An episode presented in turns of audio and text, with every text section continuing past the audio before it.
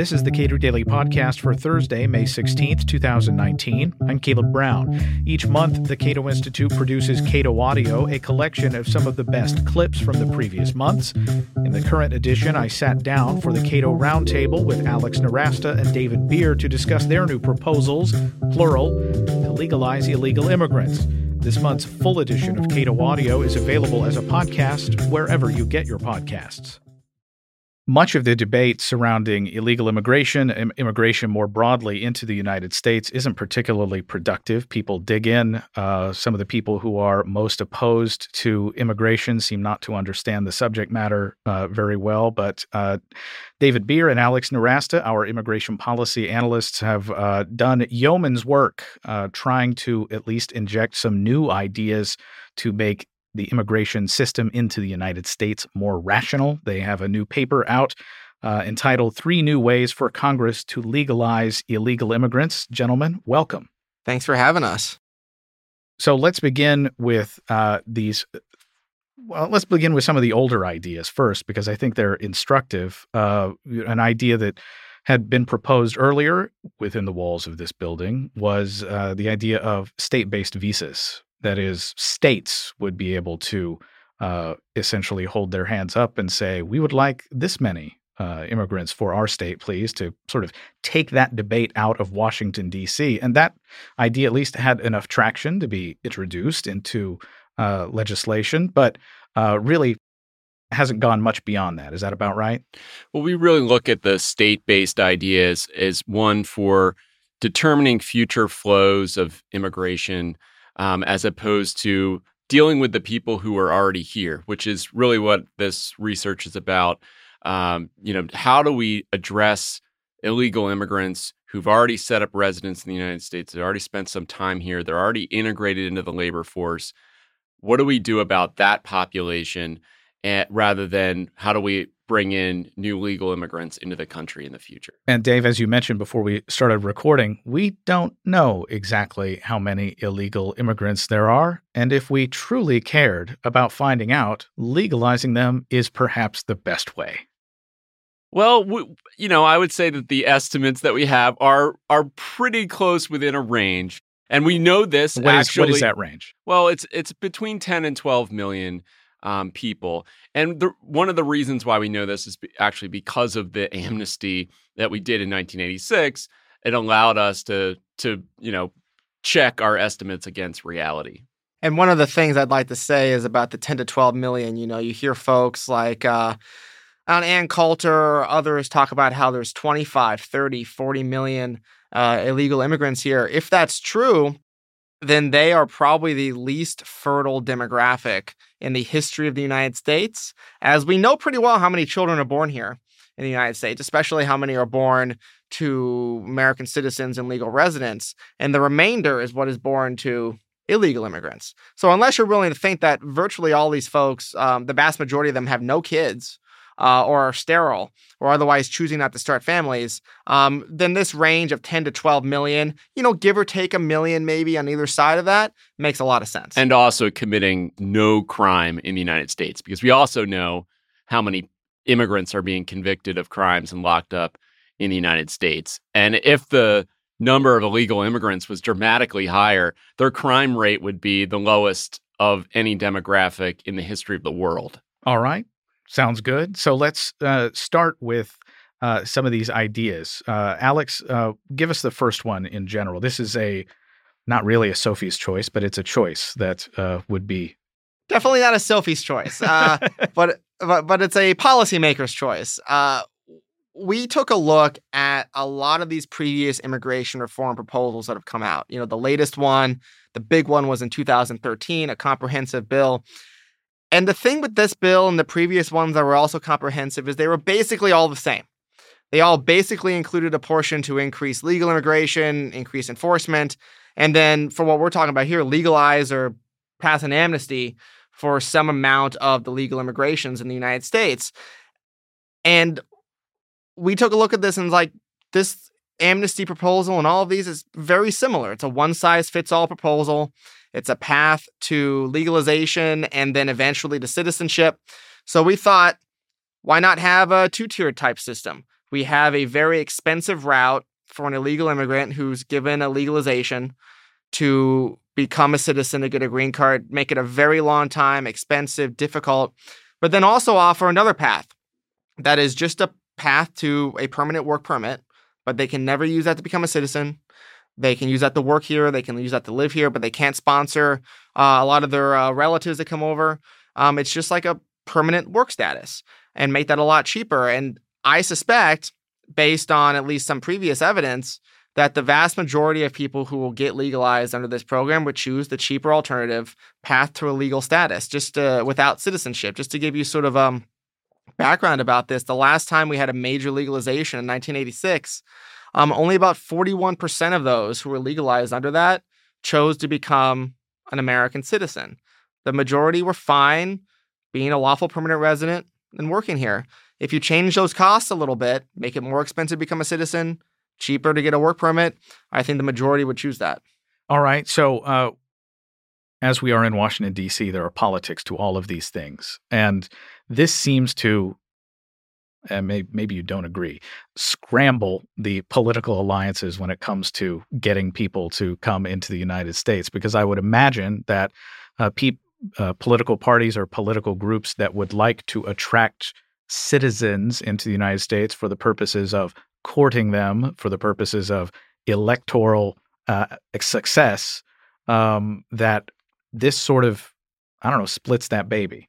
It splits that baby. I mean, this is just for the folks who are already here illegally, but what it really does is it gives, it puts liberals in a funny position because a lot of them want to legalize illegal immigrants um, for principled reasons, but they also like the uh, uh, potential electoral consequences down the line. Um, this basically says, hey, if you really care about this population, um, this is a way to let them choose for themselves individually whether they want to pay a more expensive path to citizenship or if they're fine living in security and working but not ever getting those uh, political rights. On the other hand, it also satisfies some um, Republicans, like, for instance, Senator Ted Cruz and others who said that they were supportive of some kind of legalization. They were just said that they were opposed to a path to citizenship. This will allow us to test to see whether liberals really care about the rights and the livelihoods of these folks and whether conservatives are okay with legalizing them without a path to citizenship. And and for context, in 20 in the 2013 bill, you had about a 13 year path to citizenship. It was a one size uh, fits all approach. And the Congressional Budget Office that looked at the proposal said there were so many requirements and it was so costly that you would have a significant portion, about 3 million of the 11 million illegal immigrants in that year, would not be eligible under the provisions of the legislation. So they created a path to citizenship, but it was going to be one that was unattainable for a significant portion of that population. So the question for liberals is are you so committed to forcing everyone into that path to citizenship that you're willing to leave out a large portion of the uh, immigrant population that would choose to legalize their status and, and come out of the shadows. So, for this first idea, this choice between uh, a relatively quick, relatively cheap, uh, permanent legal status to work and enjoy many of the benefits of, of being in the United States versus this longer, more laborious, expensive process of becoming a U.S. citizen, what is the what is the fiscal uh, impact of of that in general? Well, we didn't run a fiscal analysis of this, but based on just a thumbnail sketch, then. Yeah, a thumbnail sketch is uh, under the way that we propose this. The permit, the work permit that folks would get under this system would not be would not make the worker eligible for means tested welfare benefits. It would not make them eligible for entitlement benefits. Wouldn't make them eligible for any of those benefits. So the um, fiscal impact of this would be uh, positive. It would be on the positive side if the research from the National Academy of Sciences and any of the other fiscal cost analyses out there are in the indication. This would be more positive than um, most of the lower skilled immigrants who come on an LPR status or lawful permanent residency and get uh, citizenship. And then after this is implemented, um, it seems like the lever you move back and forth is the relative price that you assign to uh, going through the longer process of citizenship. That's right. How much do you value becoming an American citizen and getting those attendant additional rights of being able to serve on a jury, being able to vote, uh, and in some cases being able to work in a handful of government occupations. And in some places, um, also uh, firearms ownership, although um, there are different rules on that in different states. Uh, a lot of like H 1Bs, for instance, like uh, work permits uh, holders can purchase a firearm. But um, it makes it a lot easier if you want to be a gun owner in America if you're an American citizen. All right. The second idea uh, is rolling legalization by allowing long term illegal immigrant residents to legalize their status on an ongoing basis without an application cutoff date. What does that mean, Dave? Well, if you look at the prior proposals that's you know been on the table since 2013 and 2006 and 2007, those debates all had we're going to had this really I think fantasy that we are going to have an amnesty, that we're never going to have another illegal immigrant in the United States again. And so we'll never have to revisit this question at any point in the future. And so we're going to legalize everyone who arrived before a certain date. And then after that, you know, we're just going to bring the, you know, the army and the, you know, the government agents to everyone's door. And that's going to cure the problem. Yeah, these amnesties seem like pressure valves that are immediately put back in place once the amnesty is done, right? The pressure yeah. begins building again. Exactly. And so this idea really borrows from aspects of current law as well as um, some principles that the United Kingdom has, has done well in that rather than having a you know specific cutoff date, you know 2013, you know 2017, anyone who arrived before that date would be eligible it looks at how long has someone been in the country. And it is not realistic to expect that people 10 years from now will say to someone who arrived today and lived for 10 years in the United States, being part of our society, having children here, and so forth, and say to them, We're going to kick you out. We're going to send the government agents. This is really what undermines, from a conservative perspective, you know, one, people who want the law enforced should actually support this idea because if you're removing people that the public doesn't want to see uh, deported from the equation, then public support for immigration enforcement will naturally rise. If they know that all of government energies are just to remove people who've been here for a short period of time, public support will increase. So the idea is really we're going to have a set period of time.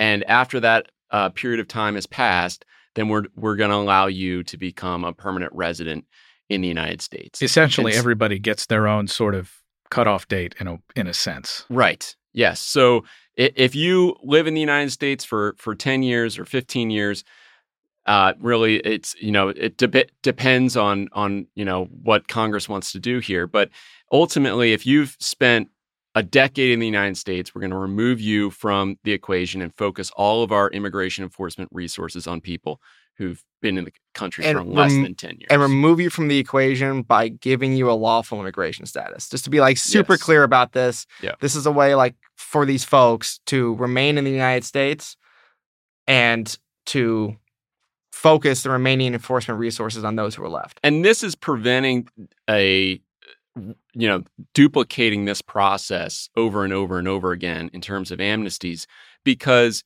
on the one hand, you're reducing the number of short term illegal immigrants by focusing all of our enforcement resources there.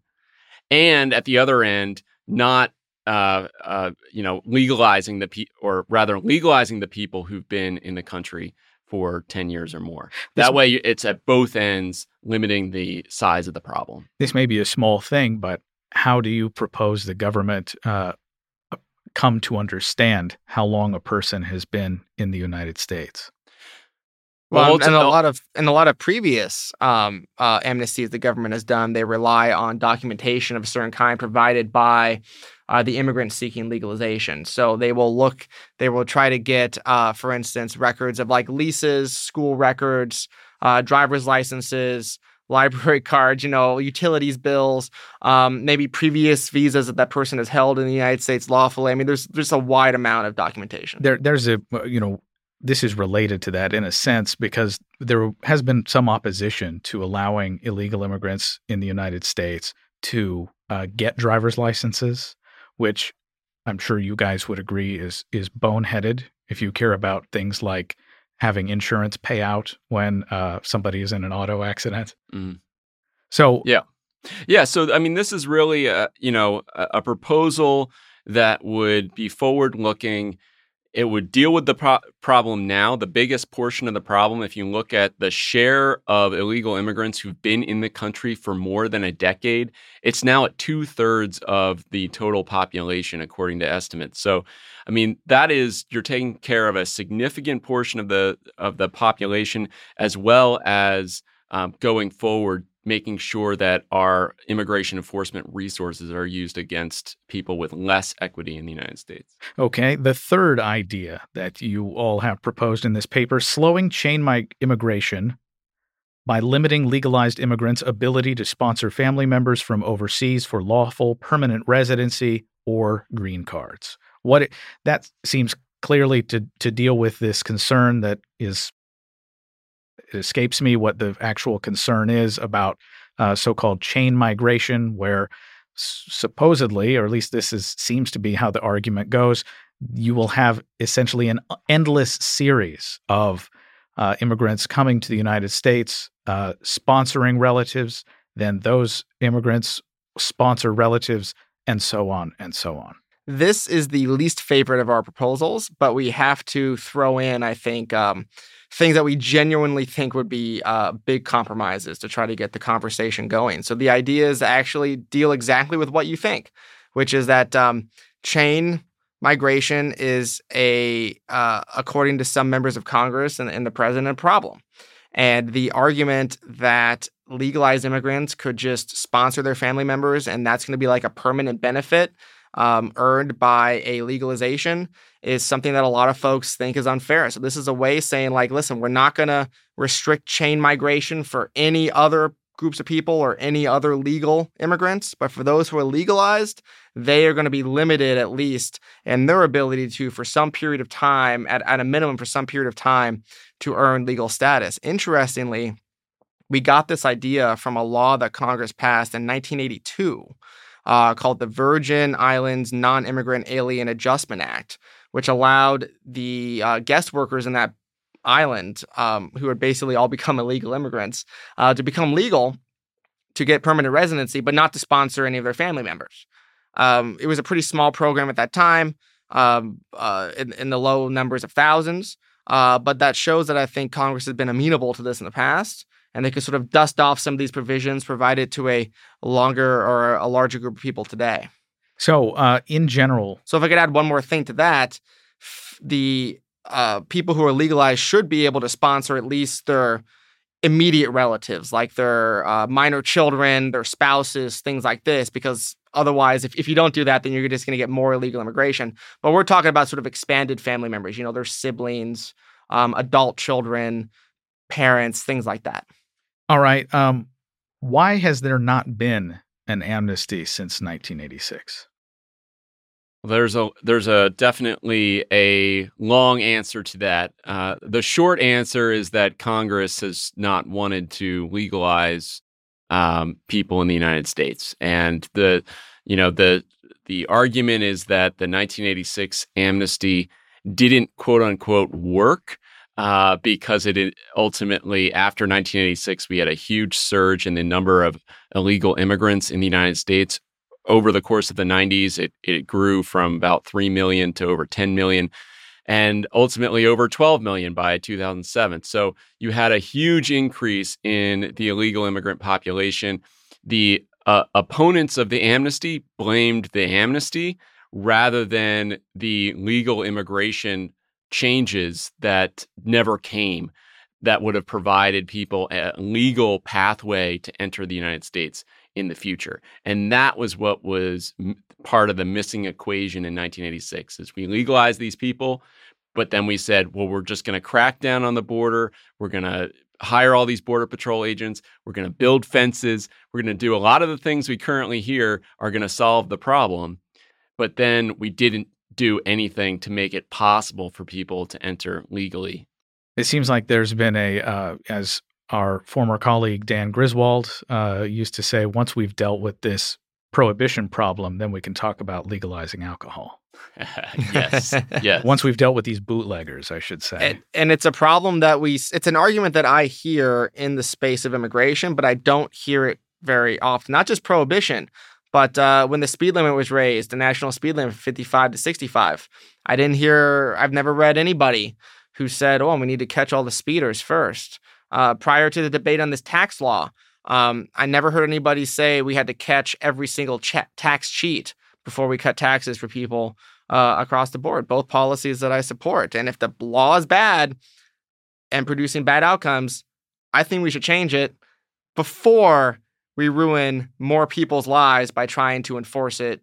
Desperate gamble of enforcement that just won't work. And it speaks directly to credit the credibility of the law itself. I think if we want immigrants and Americans to respect American laws, the laws need to be respectable, and current American immigration law is not. These three proposals are a way to at least solve or severely limit problems from the current population of illegal immigrants, which is a big part of the immigration debate. Okay. Also, um, if people think there's chaos on the border, they don't want to liberalize immigration. They don't want to legalize people here. They also don't want to increase legal immigration. So anything, any policy that increases that those perceptions of chaos, of lawlessness, of madness going on at the border, things like caravans, things like the government's response to caravans by uh, tear gassing them, um, things like, for instance, building a fence and putting up a camera that takes a picture of everybody crossing that fence.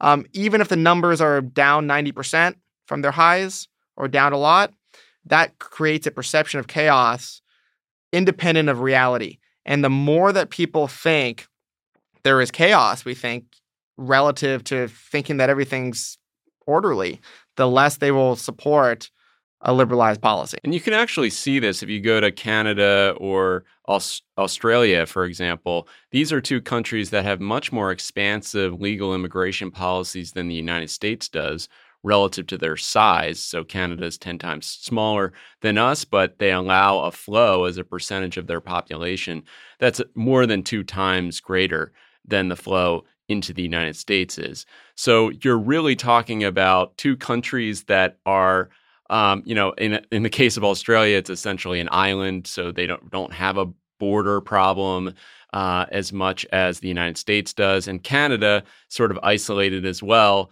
They don't have as many illegal immigrants because people have to cross into the United States first. So there's not as much of an incentive for them to then cross into Canada. And so what we see in both of those countries is much higher legal immigration flows and the the just general tone uh, and rhetoric of the debate in those places is uh, less uh, severe as in the United States. And when you take a look at places like Australia, when they have problems with, say, boat people landing on their shores and asking for asylum that way, uh, public opinion turns against legal immigration. But then it goes right back up as soon as they treat those people, um, you know, very brutally and harshly by putting them on these prison camps on islands, which is a terrible policy.